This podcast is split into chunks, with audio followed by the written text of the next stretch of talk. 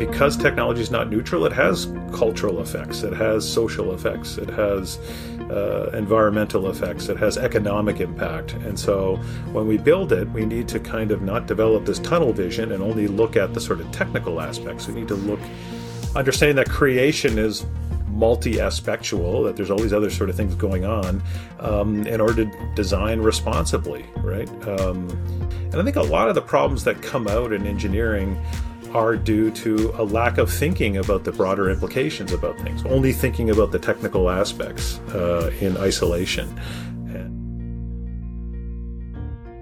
Welcome to What Would Jesus Tech, a podcast with someone working in big tech, that's Joel, and someone working in pastoral ministry, that's me. Um, just we're trying to help Christians imitate Jesus in our technological age. Today, we want to make sense of not simply why Christians should build technology, but how. How would an engineer or a designer do this? Our guest today believes that the Bible gives us design principles you could say. That there is actually a ton of relevance in, in how the Bible talks about technology, how we should build buildings, design apps, even leverage AI. Um, that is Dr. Derek Schuurman. Um, he is no longer a senior engineer, a project manager, or a design engineer he used to be. Um, like my co host Joel, um, Derek actually got his engineering degree at the University of Waterloo um, doing co-op and all that that life there. But unlike oh, Joel, yeah. um, after working in the industry, Derek went on to receive his PhD in electrical engineering. He's been the professor of computer science at Redeemer University and now Calvin University. I just say all this to, to get to the point that Derek really knows technology. He literally has patents, engineering patents in his name. Um, but he also understands technology theologically. He's written a couple books.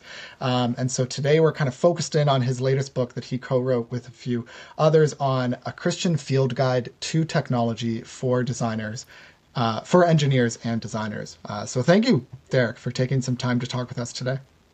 Yeah, thanks for inviting me. It's a delight to be here.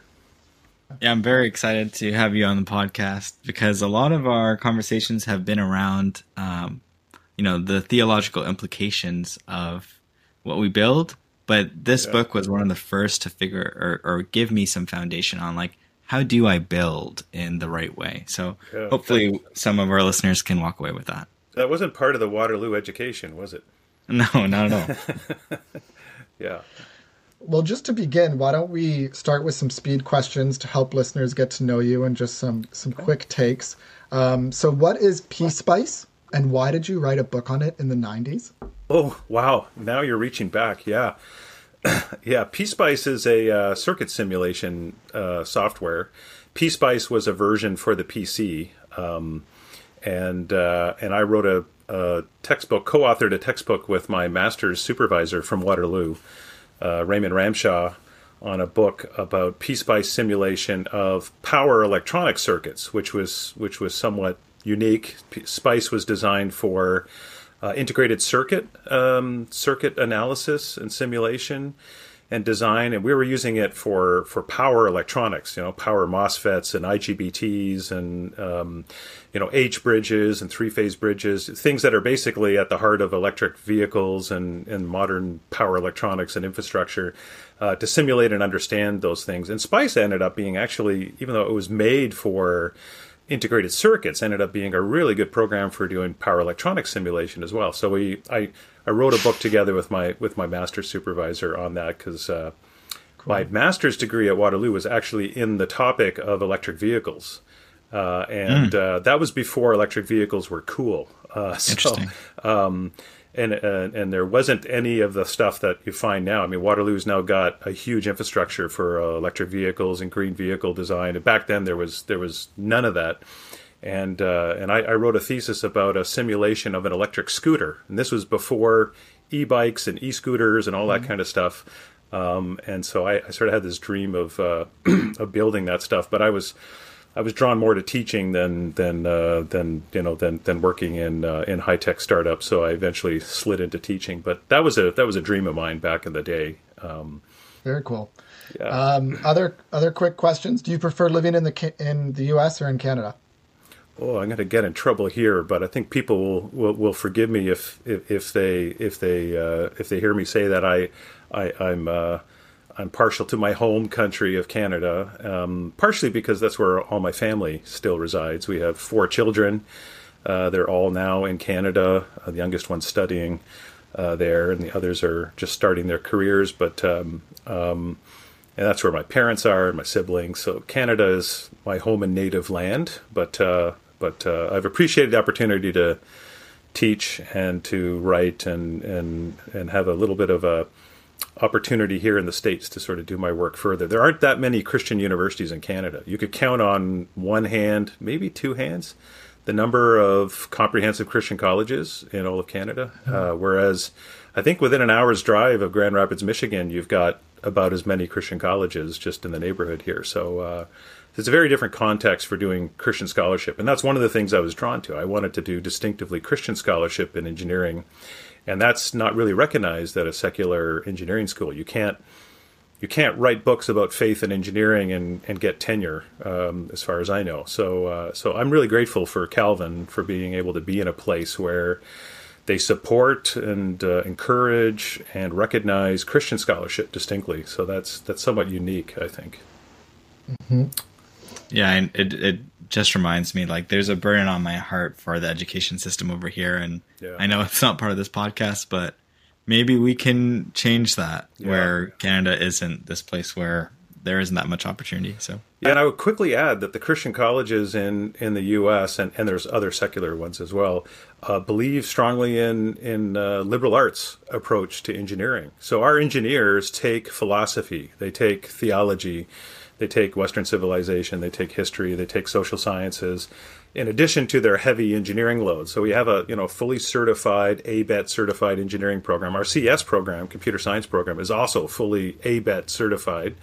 Uh, but our students are still sort of ushered through a lot of liberal arts courses. So they actually, I think, are shaped uh, a little bit more broadly, a little more holistically. Um, and we probably get into this later on. But when you create a technical artifact, it's not just a technical artifact, it's a cultural artifact. It has political, justice, environmental. I mean, all these sorts of things. And you, you, need to be aware of those things. And if you're just learning bits and bytes, you can sometimes create a, create a kind of tunnel vision. But but I, am mm-hmm. sure we'll get into that later on. yeah. Yeah. Um, are you related to Ed, Egbert Schuurman? Yeah, yeah, good question. Uh, Egbert was actually one of the people I started reading uh, about faith and technology. He is one of the um, earlier uh, figures. Uh, he's still living in, in the Netherlands. He's retired now. Um, one of the early early writers about faith and technology, I would say, um, going back decades. But uh, the answer is no. Although I have visited him and we do correspond, and he claims to have traced our, our family tree way back, and somewhere in the distant, murky past, we may be related, but uh, but uh, not not closely at all. But uh, but Egbert was a was an important figure in uh, in faith and technology dialogue. I think, especially in the Reformed tradition, going back to the you know the 70s and 60s and, and 80s um, he was a he, he, sort of was a pioneer in starting the conversation hmm. very cool um, last quick question i don't know if you can answer this one quickly but what is a parapet and why is it so important oh yeah, yeah. We make mention of this in uh, um, in our book. Uh, it's one of the other authors who wrote that chapter. It's um, it's a railing, right? So Deuteronomy has this has this sort of curious voice uh, verse where it um, where it instructs. I think it's Deuteronomy where it instructs uh, you know that when you construct a house, make sure there's a parapet around your roof. And uh, what's interesting is is is that's an indication that part of loving your neighbor is to build. Uh, things in a safe way, so that your neighbor isn't exposed to um, to, to, dangers or to uh, risks. Um, What's also interesting is it doesn't say enclose your roof in a cage so that no one can possibly ever, you know, um, uh, defeat the safety mechanism. A railing you can still climb over, so it, it also implies personal responsibility, right? You're, you're, you're to build a railing to avoid people from accidentally falling, uh, but the but people have to be wise and not climb over the railing or, or, or, do anything else that, that would put themselves at risk. But it, it's an interesting verse because it just gives a hint at the fact that, you know, when you're building, uh, part of an ethical biblical approach to that is to think about, you know, the safety and well-being of your end user. Um, so, uh, so yeah, that, that verse is quoted in one of our chapters. Yeah. Mm-hmm. Yeah, and the book is is specifically in the title. You know, there's lots of technology books written even generally for technologists, but this book it says for engineers and designers. Why yeah. those two categories in particular? Yeah, you know, if you look, there's been a, a, maybe this isn't the right word, but a glut of sort of books about you know technology and faith over the last decade, especially, and a lot of them are kind of in the category of you know how your phone's changing you and and and how we need to be careful, and those are great. Those are prophetic. They let Christians know that technology is not neutral, that it has an impact on us. Um, and and you know there, there's also classic books that go back to Jacques Ellul and Marshall McLuhan, these sort of media ecologists. Um, and and if you read only those books, you get a bit of a pessimistic view of what technology is about. Um, you know, it, it, highlights a lot of the pitfalls and the troubles, um, which is which is correct. There are pitfalls and there are troubles with technology, and, and technology poorly designed um, can can actually cause a lot of uh, a lot of mayhem. So um, things can run amok. But the question is, well, you know, if you read these as an engineer, the question is, how then shall we engineer, right? I mean, the question is, um, you know, um, given all of these challenges in our technological society, uh, how should we design so that things are better, so that we can be more thoughtful? Um, and those books are more harder to find. And books more specifically that have practical sort of frameworks and advice for how you go about designing uh, are even more rare. Uh, Egbert Schuurman, I think, contribute, uh, contributed to that uh, early on, but th- those books are relatively hard to find. And all three of the authors of this of this book, um, myself included, teach in uh, Christian universities or have taught in a Christian university.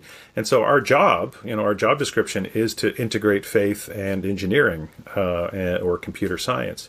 And so um, we found that there was really very little materials out there to to give to our students to not only make them realize that technology is not neutral and there's problems with technology, but also to say, how then shall we engineer? How then shall we code?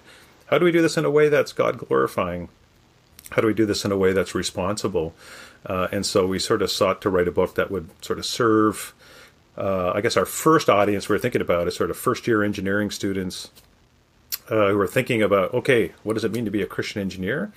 But our, our secondary audience was, you know, actively working engineers um, to kind of speak to them to think about what is it that they're doing and, and how to do it thoughtfully. So, um, so yeah, that, that's sort of how it came about. And so we, we tried to include um, helpful frameworks for thinking about how to do design.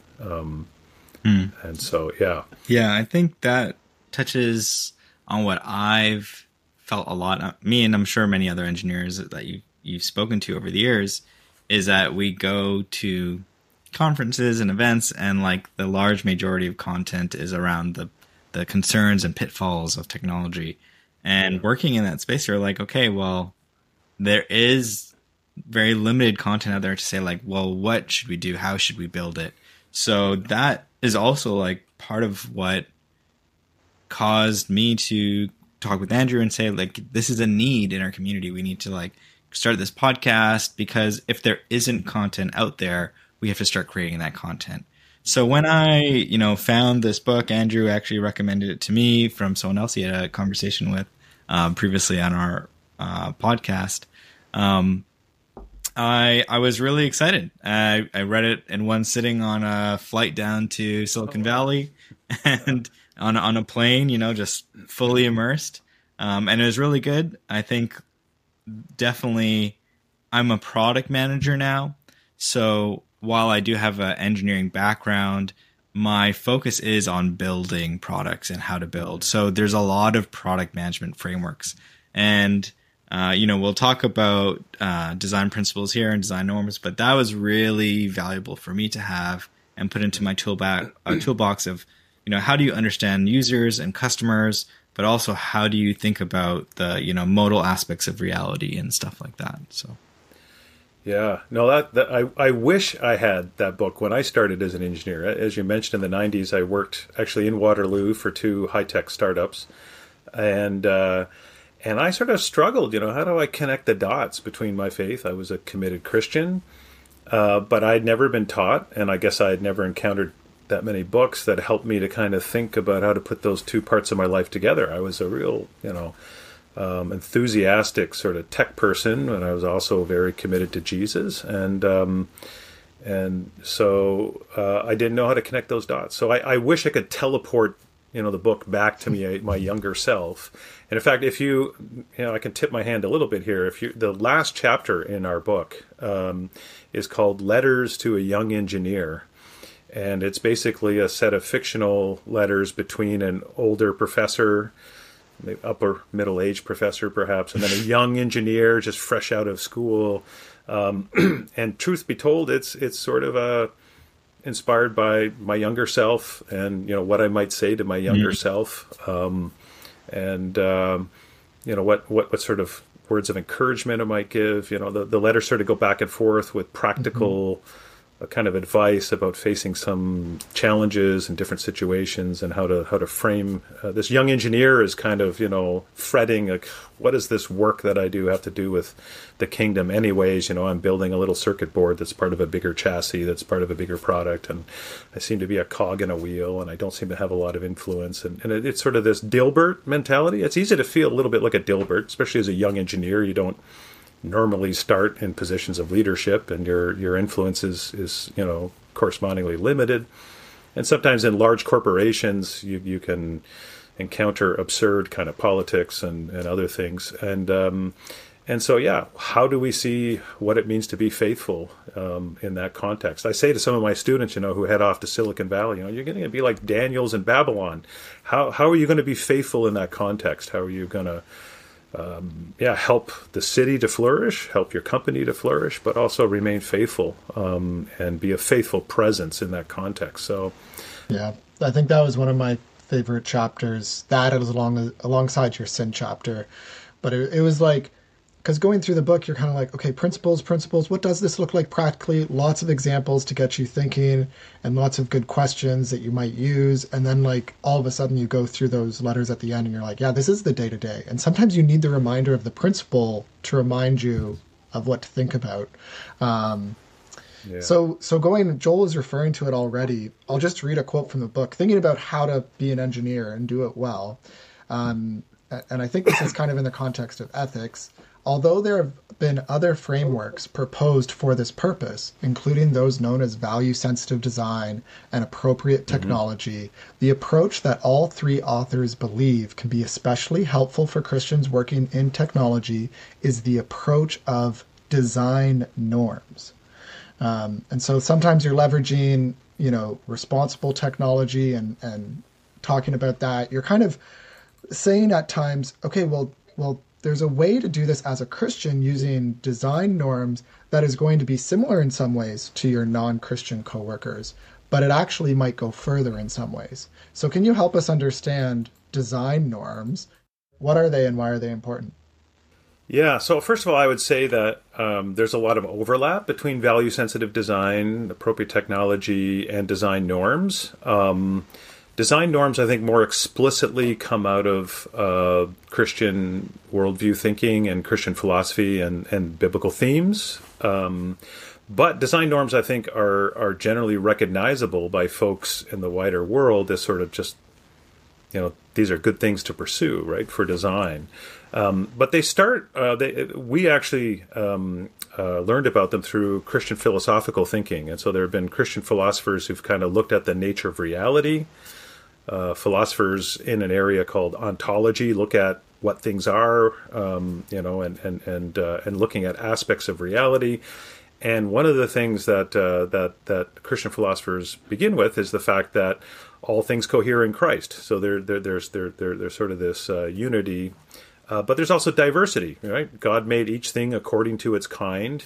You can't boil all of creation down to one thing, right? And that, that that's often a philosophical pitfall uh, called reductionism, right? So materialism, for instance, says it's all about uh, the random interaction of particles. That explains everything in the universe, and everything emerges from that.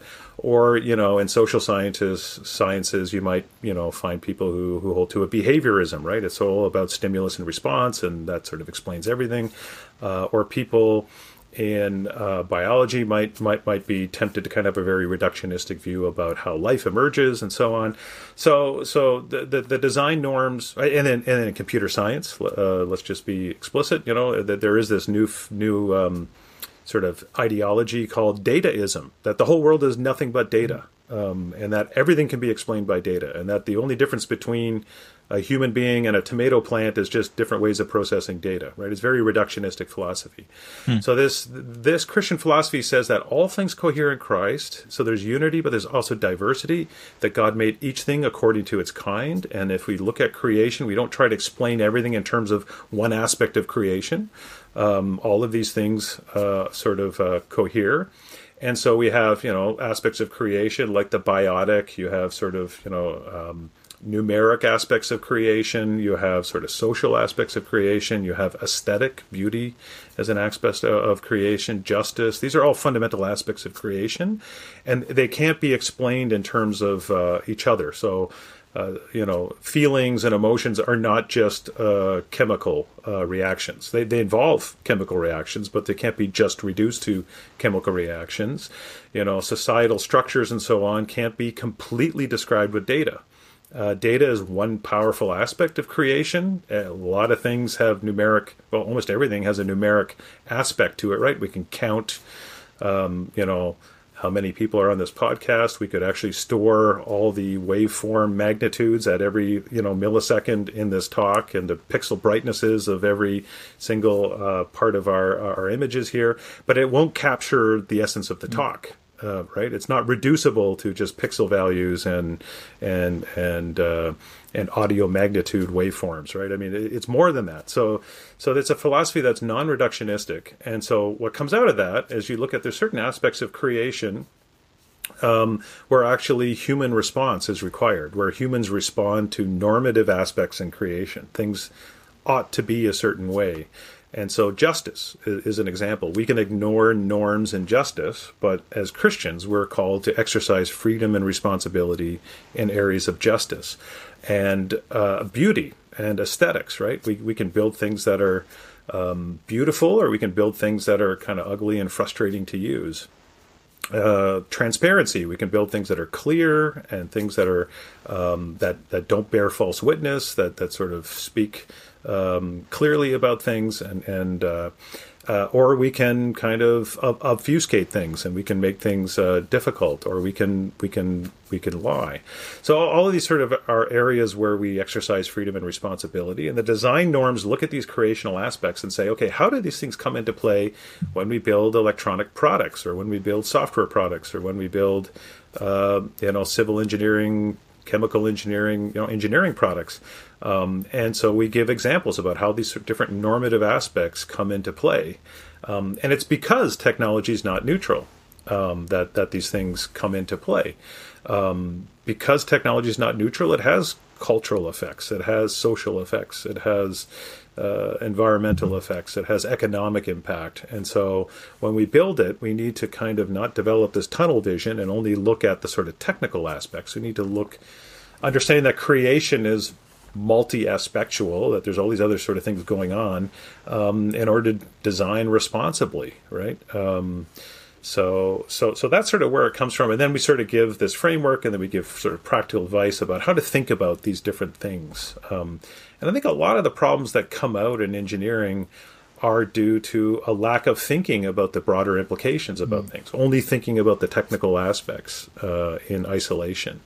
And um, and by the way, this is another reason why a, a, liberal arts background is really helpful for engineers and computer scientists. They're, they're, they're not just building a technical artifact, they're building cultural artifacts that have sometimes profound implications. So, um, so anyway, that, that's by way of introduction. That there actually is some deep Christian philosophy behind it, but we're we're users of philosophy, not developers. So we we basically just uh, you know use some of these frameworks and then provide ways that they can be helpful guides for engineers. Yeah, I think it's especially important. It, it's it's important generally, but even more so in a day where the products we develop are being sent all over the globe. Right? It's like a very connected world right now. So even considering how your design and what you develop might change according to culture, which is you know yeah. one of the norms. It's it's something that can easily be missed to someone who isn't as experienced in de- designing product or even like as thoughtful in designing product. And you know, we it's very hard to design and develop a, a really good product, right? There's a lot of companies, like nine out of 10 startups fail. A lot of products fail, even if they get off the ground. So to design something really good, to look back and say, you know, it is good, is a challenging task. And it does take a lot more than um, many estimate it will. So I, I, yeah. I think it's very helpful to have that understanding. And like you said, have a broader scope of the world. I think it's, it's not just for engineers, but definitely for product managers who are working with engineers. I think they naturally get exposed to the other aspects of the business, like the marketing team, the sales team. They yeah. talk to the customers. So it's almost more normal for them to have that exposure versus engineers uh, can easily fall into that sort of like tunnel, like I'm just coding, right? I'm just yeah. waking up and building this and, um, yeah. especially in, you know, computer science, right? With, um, the physical sciences, you're building something, you may have to talk to a machinist, you have to like, you know, work yeah. with those sort of things. But even more so in computer science, it's very easy to um, just code, you know, get onto the terminal. So it's very important, I think. Yeah, building castles in the air. But, you know, I, I, I think um, one of the neat things more more recently, neat developments in coding is the whole agile software development process which deliberately brings customers into the design process early on, right? It, it it's sort of uh, that this uh, mm-hmm. it, it, it, um, iteratively brings in the customer to kind of give you feedback, uh, brings in real users. User stories are a big part of the design specification. So it isn't just an engineer on an ivory tower kind of you know designing a product in isolation from all these other sort of constraints. I think agile software development recognizes that um, the need for bringing in that more holistic sort of understanding, which which is built into the design process. Um, so um, so some of these some of these things we see, and in fact these design norms, I would argue, and in fact there are publications of people using the design norms that we we've listed in this book in secular like IEEE publications, kind of showing how this. So for instance, there's a paper on using these design norms for a smart grid what are the implications of the design norms for a smart grid? Um, and and and people kind of look at these, and, and I think they recognize them because they're creational. So so even if you deny a god, even if you deny sort of a, a sort of a religious framework, um, there's something about creation that sort of pushes back when you ignore these sorts of things, right? If if you ignore sort of ecological aspects or aesthetic aspects or justice aspects, eventually there's consequences sooner or later. Um, and so I think a lot of people, even people who don't share a Christian worldview, uh, might might be persuaded to kind of consider these different design norms because um, because it's creational and it, it impinges on all of us. Yeah. And so I, I tell my students too that this is these are things you could talk about. You know, like don't don't quote Bible verses when you're working with secular coworkers, but bring a Christian worldview to inform the work that you do. And and later on, when they see you as a trustworthy voice, you will be able to eventually give an account of your of, of the faith that animates you. But you know, uh, a lot of these ideas I think can help help companies to flourish. Um, and and you know, um, when when we follow norms, then then then we we bring shalom nearer. Um, is is one way to think about it. Yeah, I've uh, I've enjoyed reading Herman Bavinck recently and his distinction oh, yeah. of Christian worldview and yeah. Christian vision, or, or or there's worldview and there's world, vision. vision yeah. You know, and the, the Christian compass and the map. Yeah, yeah. Difference between a compass and a map. Yeah. Yeah, the map being you see everything. A compass is just pointed in one direction. Exactly.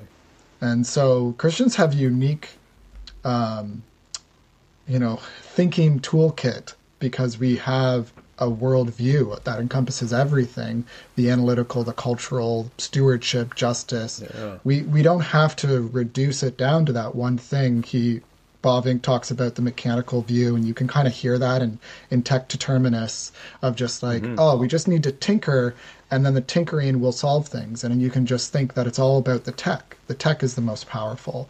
And and bavinck's like no you got to think about the organic. You got to think about these other yeah. aspects. Um, and so there's a real beauty to the christian philosophy of the world and how we build. Um, kind of pushing back though in one in one instance is like since mm-hmm. technology is really so powerful thinking about that agile design thinking about customer input like AI, ChatGPT 5, is it going to be used on, like, can we really be testing that? Because it's going to have such negative impacts. Like, shouldn't there be more ethical considerations before launching? This is go, going back to an earlier point that you made. Um, but it even came out in the book for me that I'm like, are we taking too positive of an approach to all the technology things like like clearly the book is advocating for thinking deeply and reflecting deeply um, and then it talks about agile and i'm like well isn't agile like a problem? Um, isn't there flaws with agile because of the way that we're just introducing dangerous tech to people who might not know how to use it very well? Mm. um, how would you respond to that concern? Yeah that that's a really good question. Um, really quickly you, you mentioned herman bavinck and mm-hmm. a lot of the cool theologians nowadays are like you know, citing Bavinck. Yeah, I want to be cool. I'm trying to. yes, in. no, it's a sort of this reemergence of Bavinck, which is really neat. And just, just, just as a quick aside, Herman Bavinck uh, is uh, closely connected to Herman Dooyeweerd, who uh, is the person from whom we derived the set of aspects that inform our design norms. So the the Christian philosophy and theology espoused by Herman Bavinck actually is. Um, is is a close cousin of of the framework that we use and comes out of the same tradition, same reformed uh, tradition that uh, that our design norms come out of. So seeing this sort of reemergence of Bavinck and other reformed writers has been really helpful because the, the neat thing about the reformed tradition if uh, and I'll lay my cards on the table I come from a reformed Christian posi- um, uh, background is that we, we, we, we don't see we don't see the world in a dualistic way. We don't say, well, there's sort of like church and faith and prayer, and then there's sort of like you know, uh, culture and and uh, engineering and technology, and, and never the twain will meet. You know, it's sort of this dualistic worldview that, that seeks to separate these things. And and the one I think neat con- contribution of Christian of Reformed Christian thinking is that we see that all of life, right? Um, comes under the lordship of Jesus Christ, which uh, which is just wonderful, right? There's, there's this famous quote from Kuyper, right? You know, there's not one square inch over the whole realm of creation over which Christ, who is Lord of all, does not cry mine, right? Um, another professor here at Calvin University, uh, uh, Gordon Spykman, used to say, "Nothing matters but the kingdom," you know. But because of the kingdom, everything matters and and that sort of comprehensive Christian worldview was really exciting to me because then engineering also matters. If if every square inch matters, then then engineering is a big part of that. Um, uh, and so it, it, it, you know this notion that that uh, all of life, this cosmic view of uh, of uh, Christ's redemption, uh, is really exciting when we're working when you know when we're not pastors or theologians, uh, but we're we're encouraged by that that we can we can serve Jesus as a disciple in these other areas too. But you're also right. Um, we, we have to be careful that we don't get carried away in a triumphalistic kind of way that, yeah, we're going to claim every square inch and, and so on. Um, we have to realize that um, sin also comes into the picture. So, you know, Herman Bavinck and others you know, talk about this this Christian worldview, which is defined by the biblical narrative, right? Which is creation, fall, redemption, right, and new creation, and these things I think provide a bit of a balance to to, to you know either overly optimistic kind of thinking or very very pessimistic thinking. Um, you know, the creation story tells that technologies, you know. Uh, part of the latent potential in creation. It's part of creation, so it's good. God called it good. But we don't stop there, right? Somewhere near the beginning, the human family fell into sin, and so the implications are that um, all human sort of cultural activities are also tainted by sin. You know, the whole creation is groaning, and so we see technology also reflects that. Um, mm-hmm. But then there's hope in Christ, right? Christ came. Um, right to, to, to bring redemption and it's not just you know personal salvation although that's that's essential but you know this Colossians one sort of view of that you know all things being you know restored in Christ, all things were created through Him and for Him and by Him, and that He's reconciling all things. So that's exciting. That includes technology too. But I think we have to be very careful uh, as as humans to recognize that it's not us who will usher in the new heavens and the new earth, right? It's not going to be by our efforts. Mm-hmm. So so we need to kind of be balanced. We're called to be faithful. It's completely obedient to sort of pursue these things and and, and to develop responsible technology. Uh, but we have to be careful that we don't uh, don't see that as the as the path towards ushering in the new heavens and the new earth. The New Jerusalem comes down out of heaven. It's not subcontracted to us. Um, but yet we're still called we're still called to do this. So that, this is why I'm a little I, I, wince just a little bit when I hear words like redemptive technology. Yes, we, we, we could we can we can bring shalom nearer with technology, but we just have to be careful when you use that adjective that you realize that it's not technology that will bring redemption, right? It, it, this is not the path. Um, and uh, and so we have to watch out for these triumphalistic kind of excesses. And technology is no no no more special than other cultural areas like music and cuisine and literature. I mean, these are all human cultural activities. So as as as technicians, even though we're kind of seen uh, by the wider world as sort of the high priests of sort of one of the most important developments, um, we also have to realize that we're you know we're we're called to be faithful in in my small corner and you and yours, and that we leave we leave the outcome up to Jesus Christ. And so uh, so that needs to be the posture. But yeah. the area where we work is nonetheless important, as well, partly because it has such a large cultural impact. So yeah, yeah. I think yeah, speaking on that cultural impact, and even like thinking about how engineering is like applied sciences, I am looking for maybe some sort of idea on how we can kind of take these norms and these insights and start applying them into product creation. You know, for example, um, in the agile process, as part of like the product scoping phase, before we say, "Hey, we're going to build this thing," the uh, product team or engineering team even goes through the design norms and says, "Well, let's look at all these aspects." Right? Like the user story is like, as a X person, I want this to do right. this, and that's like you know, it's it's good but it's definitely not as holistic um, and right. encompassing, right?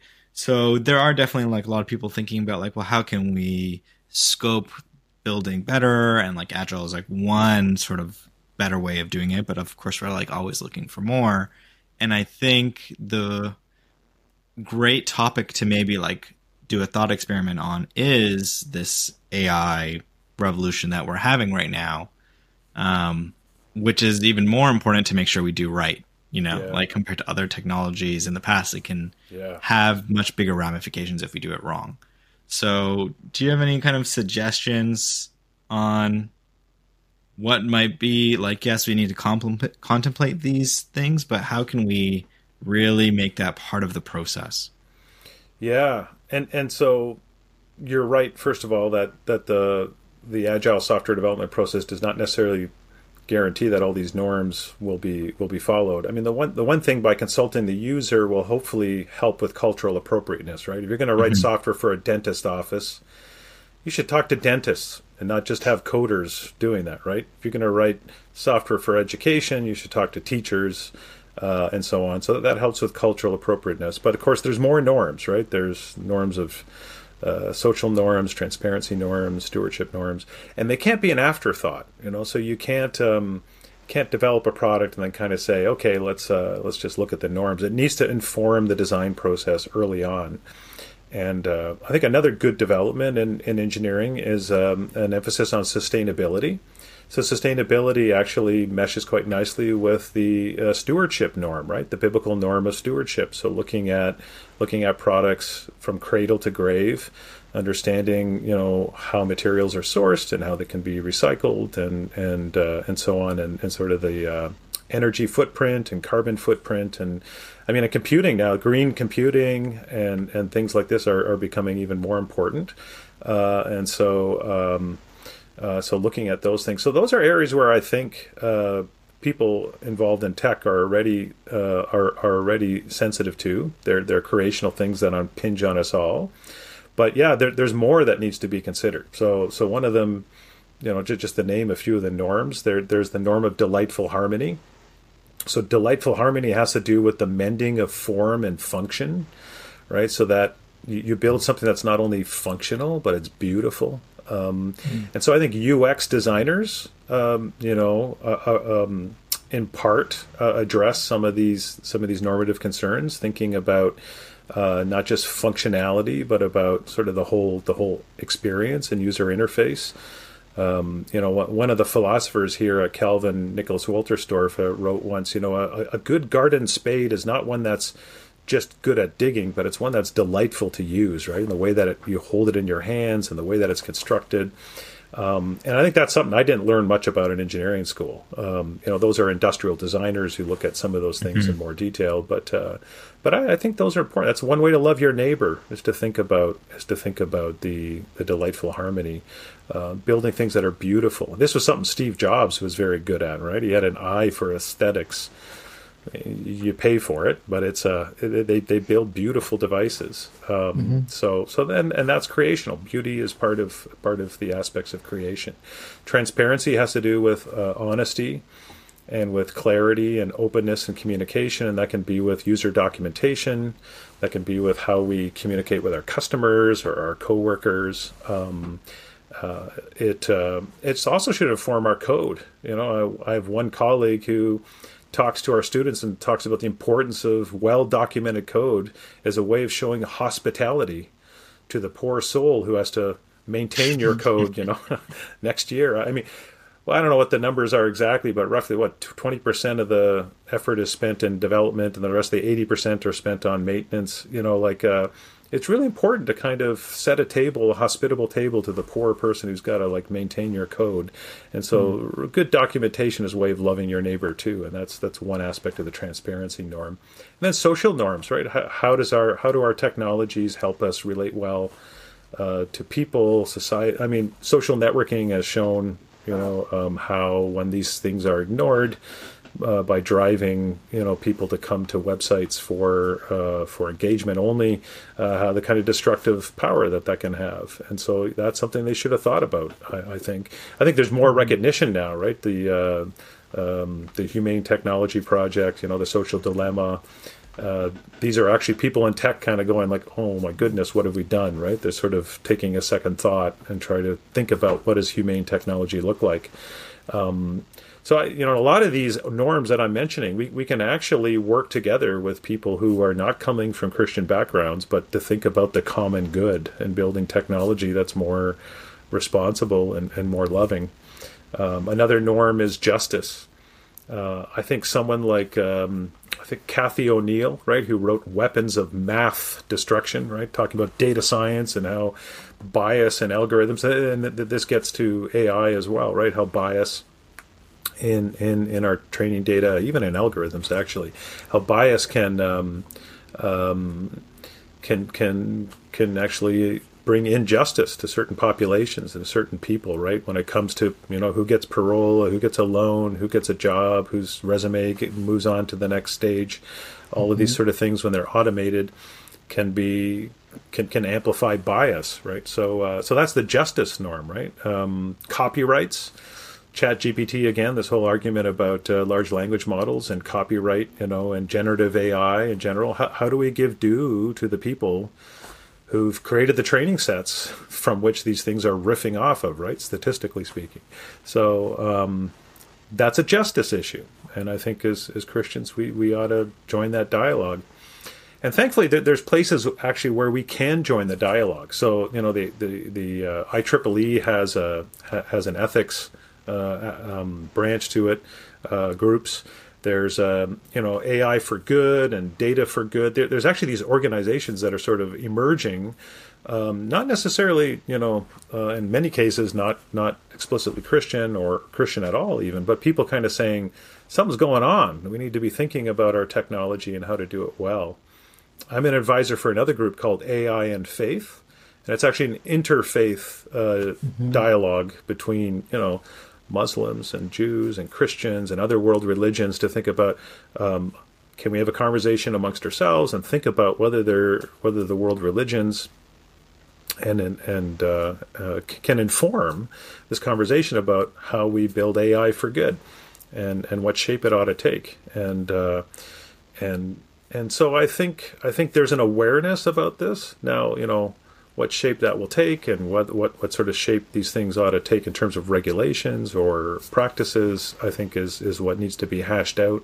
But yeah. the fact that it's not neutral, I think everyone agrees, right? The, the fact that mm-hmm. this technology is not neutral is uh, is actually a much much easier case to make. And then the question is, then yeah, what do we do? And Christians need to talk to each other, so we need to have you know churches. I think need to be reflecting on uh, on some of this, and and and wise people within the Christian sort of uh, tradition need to be speaking into these things, but also joining the wider dialogue. Uh, joining the table with, with people from industry and, and government and having a wider dialogue about how to do this well. Yeah, I think I think that's you know that's what Christians need to do is we need to lean in, especially Christians in technology. And I think yeah, like you mentioned, having conversations with each other is a first step. But even you know, I guess a month ago I was speaking with Andrew. I'm like, you know, what about the church and AI? And Andrew's like, well, don't you know there's actually this like position that all these pastors have signed on, like what AI does, and I had you know no visibility into that and I think one of the challenges is like, yeah, okay, if you go to your everyday engineer and you say like, yeah, the IEEE has this organization, there's almost this feeling of, well, I can't just like send a anonymous or a random email. Who am I going to mm-hmm. connect to? Right. So maybe it's like you said, awareness, providing some of those links in, in this podcast so that people can take that action to be like, okay, I'm going to reach out to this. This is how I'm going to get engaged. This is how I'm going to yeah. connect because that often ends up becoming this like gap that yeah. people are like, well, I'm stuck here and it's too much effort. So I'm just going to go back to my day to day, which is already difficult as it is. You know, I don't have the mental energy to like, you know, push, which we should. Yeah. Yeah. And, and that's why, you know, podcasts like this and other organizations, I think are helpful because the church doesn't necessarily have the expertise to speak precisely into what shape uh, AI algorithms should take, for instance, right? Um, you know how to how to remove bias from training sets. I mean, pastors and churches don't have expertise on these things, and so uh, in in the in the Reformed tradition, there's also this distinction in, in, churches about the church as an organism and the church as an institution. So the church as an institution is the pastor and the congregation and the local consistories and, and councils and, and so on, and and and uh, so that, that's sort of the church as an institution. And, uh, and in Reformed thinking, they've often distinguished between the church's organism, which is the people who are shaped and equipped by the gospel story in the church, then to go out from the church and bring uh, bring salt and light into all these different human cultural areas of expertise. Um, and I think that we need organizations to help the church to navigate these sorts of things, right? To be able to bring together experts in bioethics and experts in AI and experts in in um, uh, all kinds of different human cultural areas, uh, you know, social um, uh, social programs and thinking. These are all things that require expertise. Um, mm-hmm. And so, um, but it's the church that forms people by the gospel story and then sends them out into these areas in order to be salt and light. Um, so, so yeah, I, I'm not so sure the church is equipped to speak about uh, exactly what shape algorithms should take, but it, it, it mm-hmm. can speak about justice and it can speak about you know loving your neighbor and it can speak about um, and making sure that we're thinking about the widow and the and, and the foreigner and the uh, you know and the orphan you know and, and making sure that we're thinking about vulnerable people and making sure that bias and you know so that so that when we build these sorts of things we're thinking about vulnerable populations. So um, um, so yeah I find that that, that distinction helpful. And uh, but yeah we need to engage in uh, you know um, with these wider bodies I've sometimes thought, and I think Joel, you said that this to me like a year ago in jest that like oh maybe businesses tech companies should hire theologians um, and i think i heard it some on some other podcast the other day too like how you know in the same way you hire a ux designer to mm-hmm. consider the aesthetic aspect of your product. And so too do you see organizations hiring chief diversity officers, you know, in order to think through bias. Well, so too might they hire a theologian in order to come in. And I appreciate you, Derek. You're you're I joined a Facebook group like a couple months ago. It was like AI and theology or something, and I like oh, yeah. see you engaging. Like you're you're doing this stuff. You're trying to interact and engage, and so thank you for that example.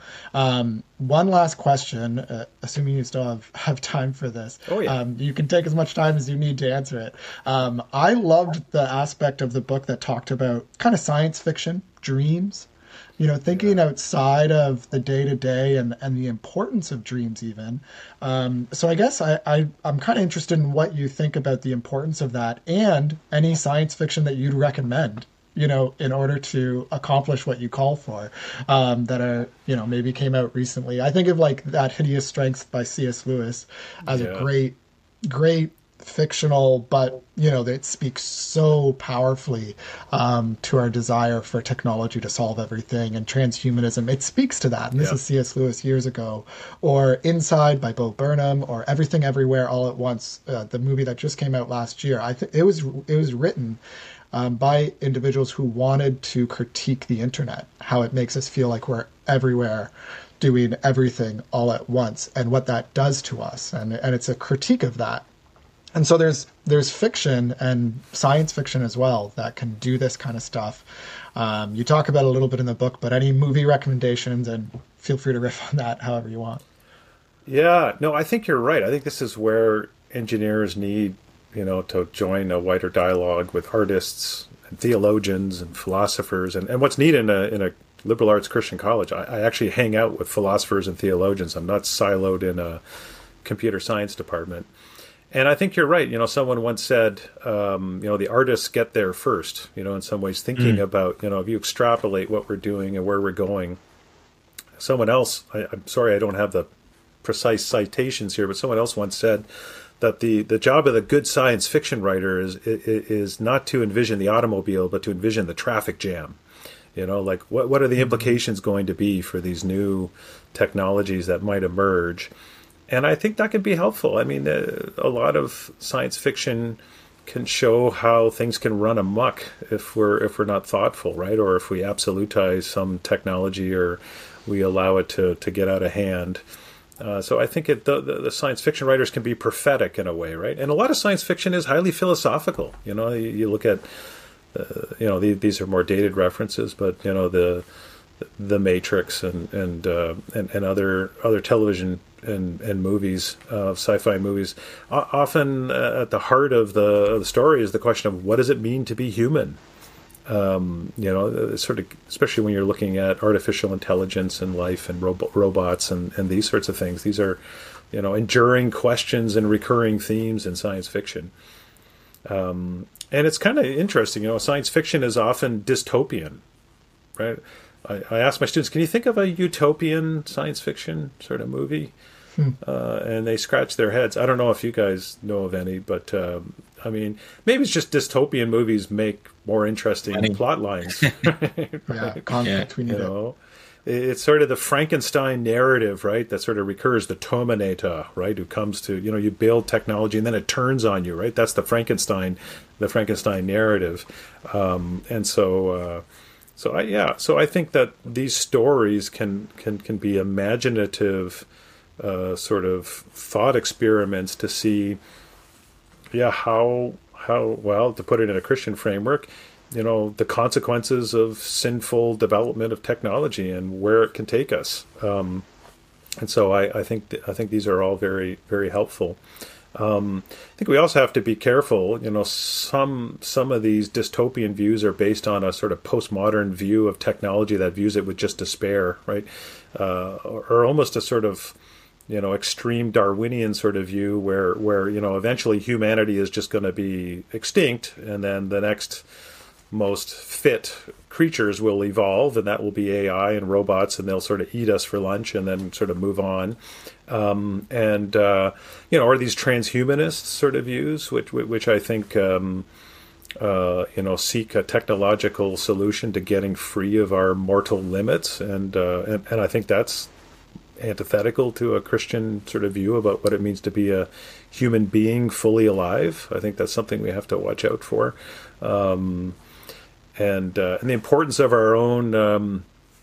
Um, sort of embodied and fleshed sort of uh, incarnation, you know, the, the, importance of bodies, you know, that this idea mm-hmm. of downloading your brain into a computer and living forever, um, you know, that, that, that some people look to is, uh, is not what we were created for, right? I mean, we, we, the, the, the biblical story has at its heart the incarnation of Jesus, who didn't send an email or a, you know or a hologram. He, he came and he you know he, he moved into the neighborhood to kind of you know uh, quote Eugene Peterson's sort of uh, opening to, to John right um, and uh, and I think that's real that's a, that's an extraordinary endorsement of embodied human sort of um, physicality and and I think you know an early church um, heresy was actually Gnosticism, this idea that the body doesn't matter. And I think some of our technologies can slowly lead us into into Gnostic ways of thinking that the body really doesn't matter, right? It's uh, um, so so you know there's sort of worldviews sort of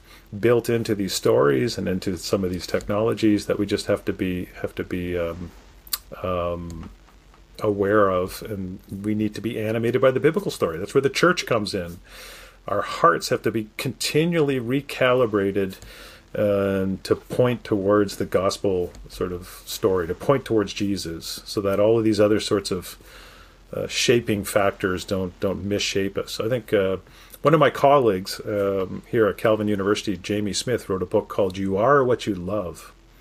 I would mm-hmm. recommend that for for for all tech people to look at, especially people like me who who love tech actually right? To, to make sure that our technology doesn't have um, an outsized formative uh, sort of impact on us. That, that, that, you know, this goes back to St. Augustine, right? You know, um, that, that you, you are what you love, that we aren't sort of primarily thinking things, but we're loving uh, people. And, and it's our hearts that shape us, right? Uh, there's that verse from Proverbs, uh, is it four, you know, that, uh, that everything you do, you know, guard your heart because everything you do flows from it, including our technological activities, quite frankly. Mm-hmm. Um, our dreams, you know, are, are, also shaped by our hearts. What do we love? What are we, what are we animated by? Um, you know, there was a poet who once said that, you know, in dreams begins responsibility, right? And that, that has to do with shaping your heart and your character and your virtues so that already at the sort of stage where we're, we're sort of imagining new technologies that they're, they're shaped by a by the gospel story about what it means to love our neighbor and to care for the earth and its creatures. Um, to sort of cite another um, science fiction movie that I think is kind of cool, it's kind of a neat parable, is is WALL-E, right? Right, where we see human beings shuttled about in big La-Z-Boy chairs and screens and sucking on Slurpees they're, they're, they're just a shadow of a human being fully alive, right? And they've sort of destroyed the earth with with with uh, pollution, and and these robots are left behind to kind of do the housekeeping and clean up, and uh, they're in these arcs. and. Uh, what's curious about that is that the robots are actually more human than the humans, um, you know, in terms of how they're portrayed. Mm-hmm.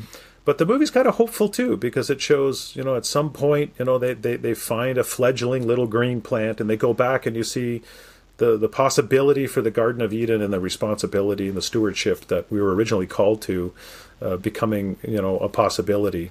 And if humans respond to that, if they can, you know, there's this one scene where the captain's wrestling control back from the from the AI that's sort of controlling the ship. Can we take responsibility, not offload that to machines, but take our, our core responsibilities? Uh, then we can flourish as people again. So I, I, think these science fiction stories can really animate uh, animate us. Um, you know, Star Trek, I think too, animated a whole generation of engineers and computer scientists. I was a bit of a Trekkie growing up too. Hmm. Um, and the sort of early Star Trek was more optimistic, right? It was sort of this idea of boldly going where no man has gone before, and and you know, new kind of and, and so in, in a lot of the episodes in Star Trek we see. Um, you know human beings by their wits uh, kind of and their technology kind of overcoming all of these obstacles and, and bringing peace and, and flourishing throughout the universe. Uh, I have a quote actually from from uh, one Star Trek episode in the in the technology in the future chapter, which sort of shows the, the, the worldview of Star Trek and Gene Roddenberry, which which I found really interesting. You can you can find it in the, the future chapter, but um, but yeah, more more more more recently, it's been more um, pessimistic views of technology and and uh, uh, dystopian sort of views. One sci-fi um, series that I'm watching right now, I, I, don't know how it ends, so I can't really speak about it. But um, uh, is uh, the, the, Silo? It's streaming on uh, on uh, Apple TV. It's called The Silo, and it's a this dystopian future where people are kind of holed up in a silo, and the outside world has been supposedly destroyed by um, environmentally destroyed and, and so on. And uh, and anyways, I'm only partway through the series, but it's it's that question about you know how can human beings flourish? What does it mean to be human? And uh, so science fiction is a wonderful way to kind of and, and open up conversations with non Christians actually too, right? Yeah. About you know what does it mean to be human?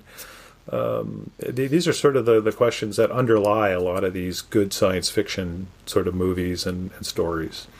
Um, mm-hmm. Well, it's it's uh, it's an imaginative book, but it's also a practical book. Um, so you know, a Christian field guide. It really is a field guide.